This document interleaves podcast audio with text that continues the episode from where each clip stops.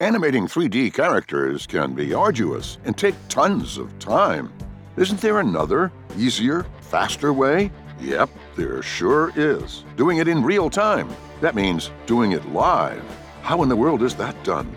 Well, in a few moments, in this episode, number 2216, Bill and Sean Johnson, the CG Bros, will be taking a deep dive into that subject when they answer the commonly asked question, what is real-time animation? On the CG Bros, CG Insider Podcast. Welcome to the CG Insider Podcast, and thank you so much for joining us. If you're new to the podcast, it's really great to see you. In today's episode, we're going to be answering a question submitted by Lisa Kay from Sarasota, Florida, to our Ask Us Anything page at thecgbros.com. Lisa asks, what is real-time animation? By the end of our discussion today, you'll not only have a better understanding about what real-time animation is, Lisa, you'll also know a little bit of the history as well as what type of applications are using this technology today. It might surprise you. Oh, hey, bro, what is a VOSP? What is a VOSP? Well, you need to stay until the end of the podcast. We'll be sharing with you exactly what a VOSP is and how it's reshaping new media as we know it. Cool. Well, I'm Sean Johnson, one of your hosts for today's edition of the CG Insider Podcast. And I am Bill Johnson, the other host of the CG Bros Insider Podcast. And together, we are the CG Bros. Sorry about the little funny bone going on. So this is a really interesting question. In addition to all the other interesting questions we get, what exactly is real-time animation, bro? Absolutely. Well, you know, it really depends where someone might be looking to the subject from. The definition of what real-time animation can vary quite a bit depending on what you're looking in. Basically, a lot of people think real-time rendering and real-time animation are the same thing.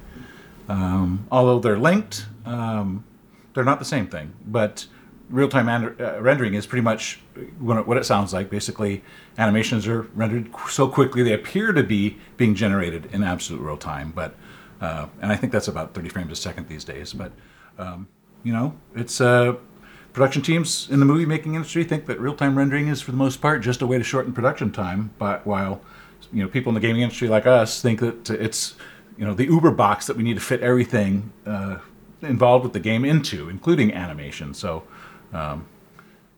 It is an Uber box. It is. So it really depends on where you're looking in from. You know, if you're in the movie industry, you know, it's just a way to improve production time.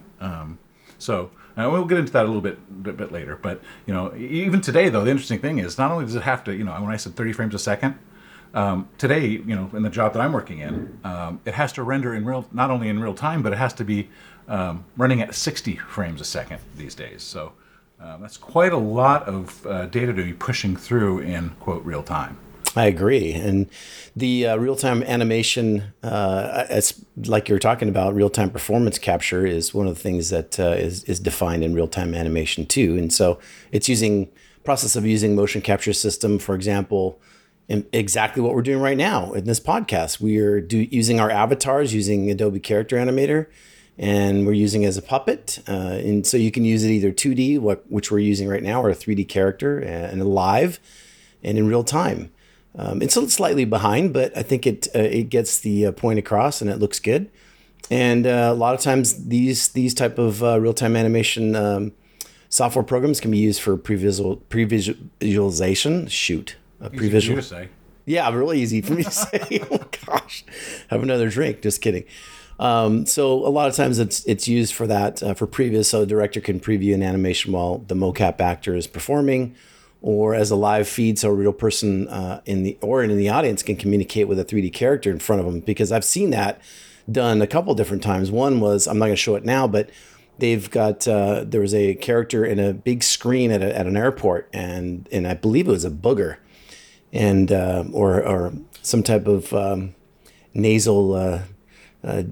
Discharge okay. That character, and somebody actually had a comedian actually was had a motion capture suit on with a facial capture, and he was doing talking to people, and well, it's like the Mucinex. Yes, in fact, I think it was that Mucinex, okay, yeah. That booger guy. But yeah, so pretty interesting. The mucus, yes. The mucus, yes. But a little bit of history about it. I didn't realize this, but.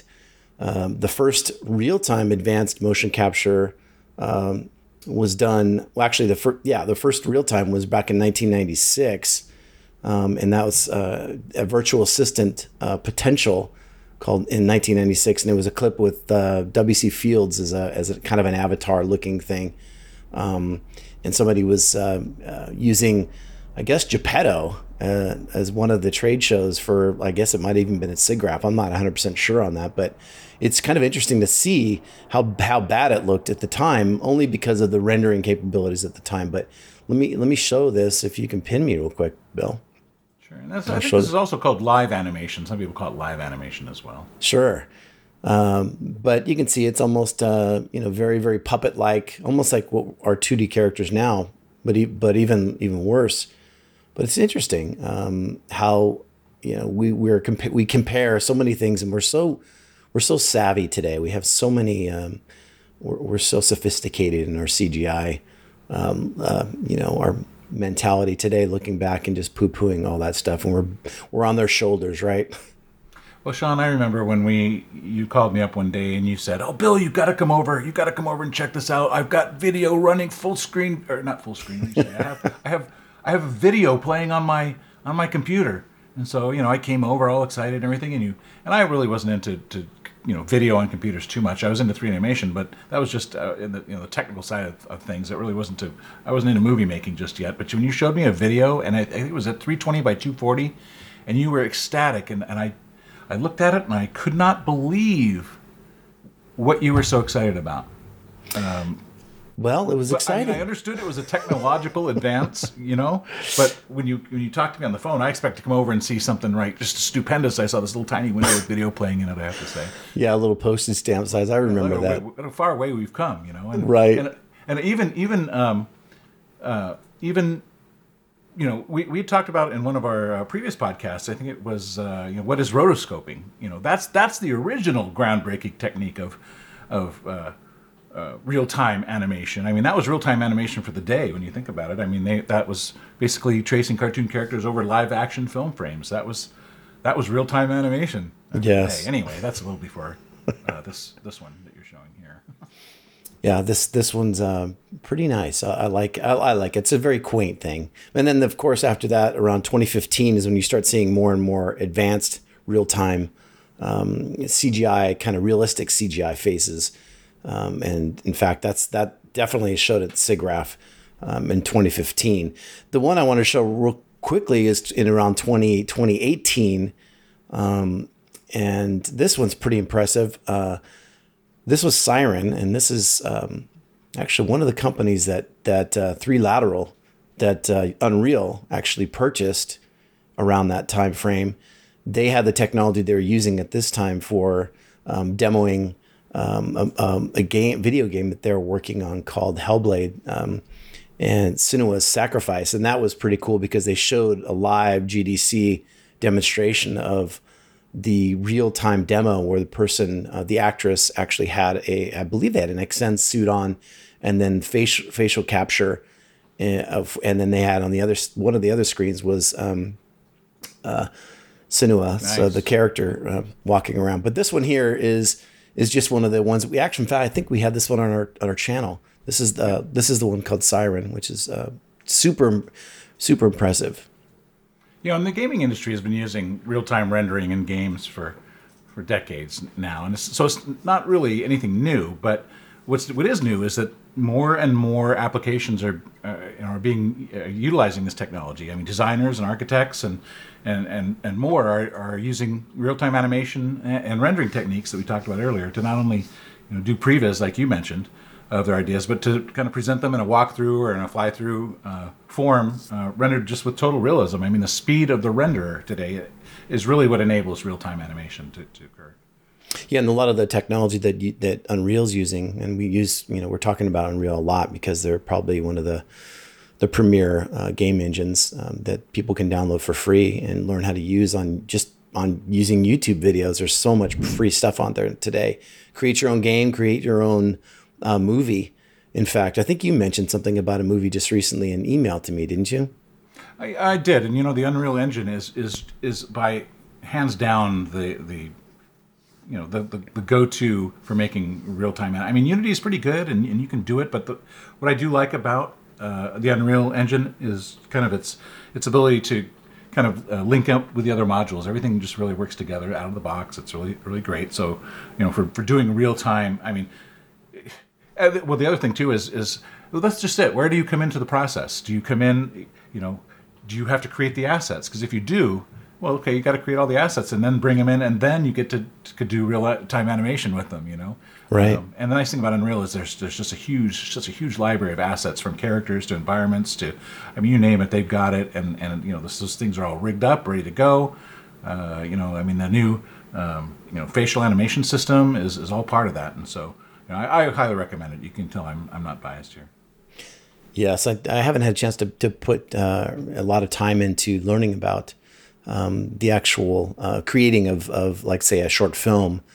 We've talked about it in past podcasts, but that's one of the things. If I had a little bit more time, I would love to just spend making some of those myself, just using that Unreal. And now, I guess 5 is now officially out, and so it's usable. So that's going to be really exciting. I have to read all of the new animation tools that they have, supposedly. So I'd like to know more about that. I know there's probably a lot more support for, even more support for VFX, like you're doing, Bill. I mean, I wonder how much they've changed in that regard. Yes, you know, I come from working on pre-rendered cinematic background, you know, where we would do cinematic quality VFX, and I did that for a long time. And it was quite an abrupt change, moving from the world of pre-rendered VFX to the world of real-time VFX when I moved into the game industry, and you know, there was quite a gap at the time, and you know, thinking back on it, you know, just to get the game to run in real time, you know, we had to strip it down to its bare bones. I mean, there wasn't a lot of leeway as far as, you know, what we could, you know, for effects creation, for instance, and even the, you know, the amount of data you could do for animations as well. You know, unlike kind of when I was doing cinematics, I had, you know, what I'd call relative infinite detail that I could, you know, work with, but you can't do that in the game world. And you know, especially depending on the game engine that's being used, you know, there are different strengths, different powers, and different qualities that make one better than the other, as far as levels of detail and quality. So, right. I agree. The other thing is just the new tools that are available for an everyday person that just wants to get in this industry. And it just, to me, how much we struggled early on in this, just trying to get something that looked halfway decent. And like you said, we're so excited to see even a thumbnail or thumb stamp size video on your computer, but then trying to render something when you didn't have enough RAM. And just how bad the resolution was in the very beginning to today, where we're just, things look so real, and you can do it so quickly. And the technology of being able to stream it and not actually have, you know, have it in a browser. In fact, I believe you can even have it in a browser, and behind the scenes, you've got these GPU massive machines in a big farm of machines that's streaming it to you in real time, so it can do all those calculations while you're in front of your camera, and yeah, absolutely. And the whole animation team can review each scene as it's being developed, and you know, that makes iterating on things, you know, such as lighting and camera work, like you said, you know, working out the camera angles and the, you know, the rack focuses and the, you know, the cranes, and as well as the VFX and post effects from my side of things. But you know, having it being done all in real time really makes it that much easier, and especially if you can stream it to everyone in real time who's working on the project. I mean, animators can basically instantly see the results, and you know, they can give your feedback and try, you know, different scenarios before, you know, the final cut's made. So it's just really powerful that way. Plus the fact that you can be in your neck of the woods, about 100 miles away from me, 50, 80 miles away from me right now. Yeah. You're doing your thing in real time. I'm doing mine in real time, and so that's a wonderful thing too. You can have the virtual avatars, and if you're content creating, you can do your own daily show, live, you know, go to Twitch and do some live streaming formatted shows for yourself, just using an avatar like this in real time. There's other 3D ones. We've talked about possibly changing from 2D to 3D, that might be kind of interesting to hear somebody talk or actually give us some comments on that a while back. And then, of course, like you were saying, rapid animatics, shot blocking, things like that for film production. Real time, especially when you can come up with them. I mean, you can even introduce new concepts, and you can put them together in just a few minutes instead of hours or days like it used to take. Right, and then of course we talked about it, and I showed in another podcast where somebody was using their iPad, and not the Mandalorian thing, of course. That's one of the other things that they use it for, but this particular person had the dragon in one of their scenes, and it was actually live on an actual scouting locations where they were filming with props in this virtual space in real time, and I thought that was pretty amazing as well.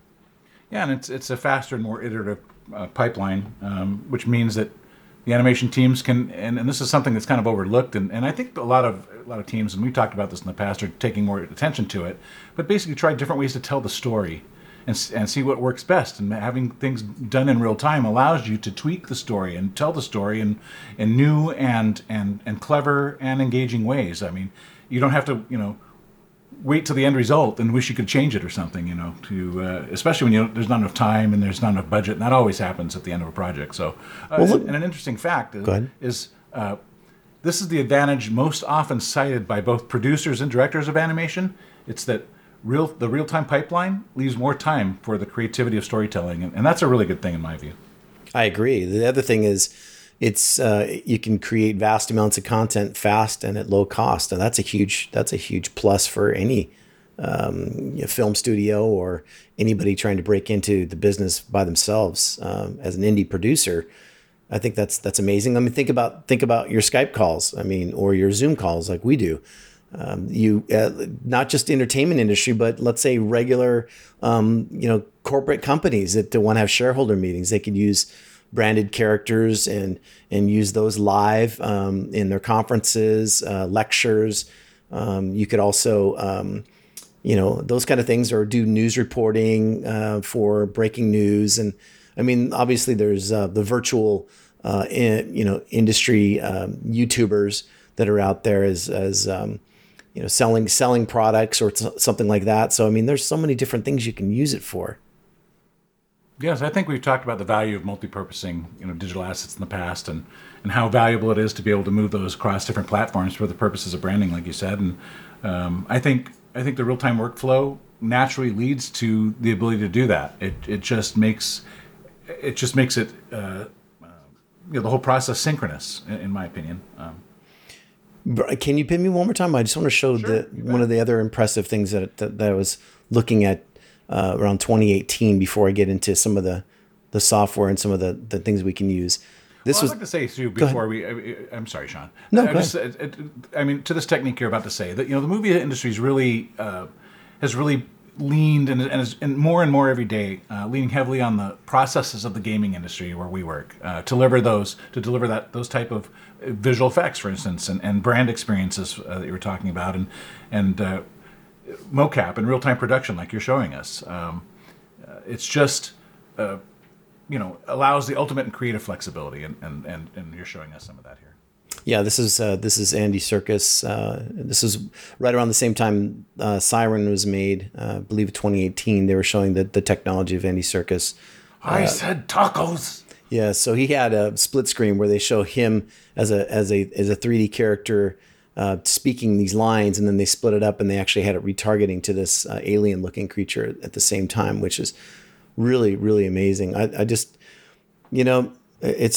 I'm blown away constantly, and how much more real is this going to get, and how fast is it going to, come, it's just going to be amazing to see what we can in the next 5 years, right, Bill? That's going to be crazy. Yeah, I'd say so. And I think that's the technology way to pioneer. You mean some of the face stuff? Well, this particular one I think this is still 3Lateral. Oh, okay. But it's also the Cubic Motion, which is Unreal purchased, basically bought 3Lateral and Cubic Motion around 2018, 2019 timeframe. And both of those technologies were, Cubic Motion was, they provided the automated performance-driven facial capture technology they're using as well as 3Laterals, and they kind of brought those things together. And so that's why, you know, you're looking at these things in real time today, and you're just I mean, it's almost like the Holy Grail, right? The like you were saying, Uber, it's the best of everything right now. We're in the right time. What a time to be alive. To that quote. That is true. You know, Sean, and I have to tell you that I was just going to say, you took the words right out of my mouth, that it is such a great time. I mean, of all the years and to be around when in this technology, there's so many great advances being had right now. And I'm not talking, you know, micro advances. We're talking macro advances in such short periods of time. It's really exciting to be part of. Well, some of the I know you're going to show something. What about the future of this stuff, Bill? What do you think? I think AI is playing a really big role. It'll never, you know, replace traditional animation or traditional animation animators or traditional animation techniques. But I think, and let me go ahead and show this. If I'll pin myself, and this is basically. An NVIDIA program that it's basically an AI program that helps real-time animation. You know, basically, the AI is going to learn the character learns to basically perform lifelike motions by imitating human data. So are they? So in this particular scene that you're showing, have they done the motion capture ahead of time, and then so they've got a bunch of moves that it's just trying to emulate there? It studies the motion capture and then chooses the right motion to do what it needs to do to counter the opposing motion. Wow! And it basically learns to perform and master a large variety of motor skills. So it's like right there, it can be trained to just basically run up and knock an object over, and it does it on its own with the animation that best suits its purpose. You can also steer the character to walk in different directions like you would with a game character, and. It also, this NVIDIA model allows the character to automatically synthesize, you know, lifelike responsive behaviors to even new situations, which is a pretty significant breakthrough. I think that's going to be super exciting, especially in the future of gaming, is having that in the game itself, where you're shooting an object at something, a creature, or like the character you're showing right there, and it responds to you in a unique way, almost like it's alive, because it's actually responding to you in real time that way. I think that's the most fascinating part of what's going on in the future. And especially there's Embark Studios out of Stockholm, Sweden. They have a demo that they're showing, if you could pin me on this one. This is pretty impressive too, where they just dropped in this character here. Can you see this? Yeah. And has its own animations, and it gets basically rewards if it does things correctly, and so it's kind of teaching itself by that those means, and this particular agent can collide with things, and you can shoot things at it, and it'll actually try and go over all this terrain at the same time you're shooting things at it, and so that'll give you a unique experience every time you go into a game. I think that's super, super cool to have an AI player or NPC that you're fighting that's unique every single time you go into the game. I think that's so, so cool. Well, yes, it reacts to your stimulus, and that's something that's not ever really. It's all been canned reactions. Now it's actual physical reactions. If you hit it on the left, it cowers to the left. If you push it to the right, it moves to the right. It knows physically what's correct in the environment. It's a pretty impressive feat to take all those physics into account. Yeah, it's trying to keep its balance. You know, at the same time you're blasting it with stuff. So. Those are the things that I think we always imagined, you know, in our wildest imaginations that this could ever be in my lifetime. I never thought it'd be this quick. Well, you know, it won't be long before you'll just be telling the character what to do. You know, bash that shield or swing your sword or whatever. And I think this technology will actually make it that easy, where you can animate a simulated character just by talking to it. Yes, and speaking of easy, you tell it what to do and it'll do it. You know. Yes, and speaking of easy, if you pin me one more time, let me show you something from on YouTube that I found. This particular. Animator. In fact, his name is Lucas Ridley, and he actually created just as a little tutorial with his iPhone. There's a live link for Unreal, where you can have a character that you can download and you can just sync it up, and it'll actually track your face with a couple other things. He's got a tutorial how to exactly do this, but I thought this is pretty impressive how well it tracks the eyes and the face. The mouth's a little bit kind of weird, but I think it's pretty darn good, don't you think? Well, we could do this if we had iPhones. Right. We're Samsung, aren't we? Oh boy. But yeah, this demo here is really amazing. And then this next one, real quick, is also another person on YouTube has done this exact thing. And look at the rendering of the hair. I think just so amazing. And well, since we're talking about it, I'm sorry, I didn't mean to interrupt. No, go ahead. I was gonna say, why don't we talk about some of the other tools and software that's available for doing real-time animation? Yeah, what did you got? Well, I mean, you mentioned Adobe Character Animator, which is what we're using now. Adobe has another product called Adobe Animate. It's mostly for 2D or 2.5D characters. It's not for 3D characters generally. And so is there's Cartoon Animator. I think they're in version 4 now, which is another 2D animation thing. But if you really want to get into 3D animation, there's iClone by Real Illusion, and of course Unreal basically comes with everything you need, ready to go. Those would be my suggestions. Animes also, if you go to Steam, you could get Animes. That's also on there where you can do real time with a 3D character. That's pretty cool. You showed the iClone thing. You did one of those. I'd love to. We should test that out and put it on, and on one of our podcasts. Yeah. We're not sponsored by them, by the way. Yes, so, we're not. Right. So what is a VOSP, Sean? Go ahead. Yeah, I was going to say. A VOSP is what the CG Bros are. We are a virtual online service provider, which basically means we're engaged in the business of providing personal promotion and other services to new media producers who specialize in videos that have high levels of CGI or visual effects or special effects and digital animation. The best, of course. And we do this by licensing and curating and aggregating and then publishing great videos on video streaming platforms. And we act basically as a virtual interface that establishes a digital nexus where new media producers who crave that warm and loving audience to watch the high quality entertainment they produce can achieve findability, of course, and the connections with the audience who are looking for their kinds of videos to watch.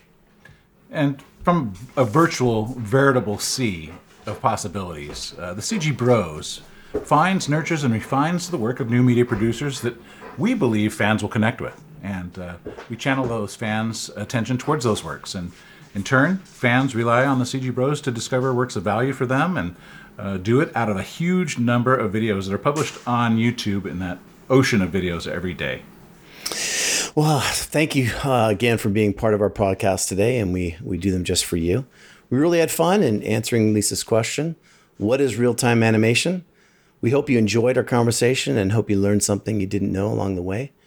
If you did, please help us out by sharing it with some of your friends. You got the video playing in the background, by the way, bro. Oh, I do? Well, I want to keep it going. Okay, sorry. It's all right.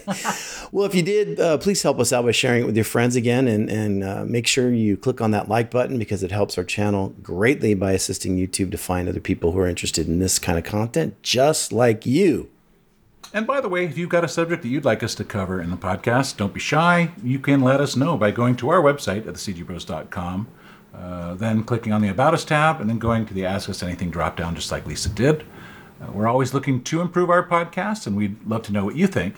So please leave your comment below, and if you do, we might even read it during one of our future podcasts. Exactly. We bring a new edition of the CG Insider right here every week, where we discuss anything having to do with CGI, computer graphics, digital VFX, as well as other related and interesting topics. If you haven't checked out our YouTube channel, go. What are you waiting for? Go now. Don't miss out on your share of some of the best in award-winning and state-of-the-art CGI film entertainment, as well as some insightful VFX breakdowns and behind-the-scenes making-ofs created by some of the most talented new media producers and studios in the world today. We're looking forward to seeing you again right here for next week's podcast, where we'll both be answering another great question submitted by a fan. Why use miniatures instead of CGI? So size really does matter, doesn't it? That's very true. Bye for now. Well, that's it for today. We hope you've enjoyed the CG Bros answer to the question, what is real-time animation? Thanks for being with us. If you watched us on YouTube and enjoyed the experience, please give us a thumbs up. Be sure to leave a comment, too, because we might share it on a future podcast and give you a personal shout-out by name. If you're not following us on our channel, please hit the subscribe button. Subscribing is free. And ring the bell, so you'll be notified when we post our next podcast. Also, please be sure to share the video with your friends on social media. If you're listening to us on our audio-only version, please leave a comment. Oh, and don't forget to tell all your friends that they too can enjoy this podcast by watching it on YouTube or listening to it on SoundCloud, Spotify, Apple Podcast, Google Podcast, iHeartRadio, Amazon Music, Audible.com, and Stitcher. If you're listening to us on Spotify, you can share the podcast to Facebook, Twitter, and Tumblr with the share link. That's the circle with the 3 dots in it. Here's a free bonus. If you'd like even more insider information delivered right to your inbox, subscribe to our free CG Insider monthly newsletter. Go to our website, thecgbros.com, and sign up. Follow us on Facebook, Twitter, Pinterest, Tumblr, and Instagram. And be sure not to miss the next episode. And the CG Bros will answer the question, why use miniatures instead of CGI? This has been episode 2216 of the CG Bros CG Insider podcast. See you next time.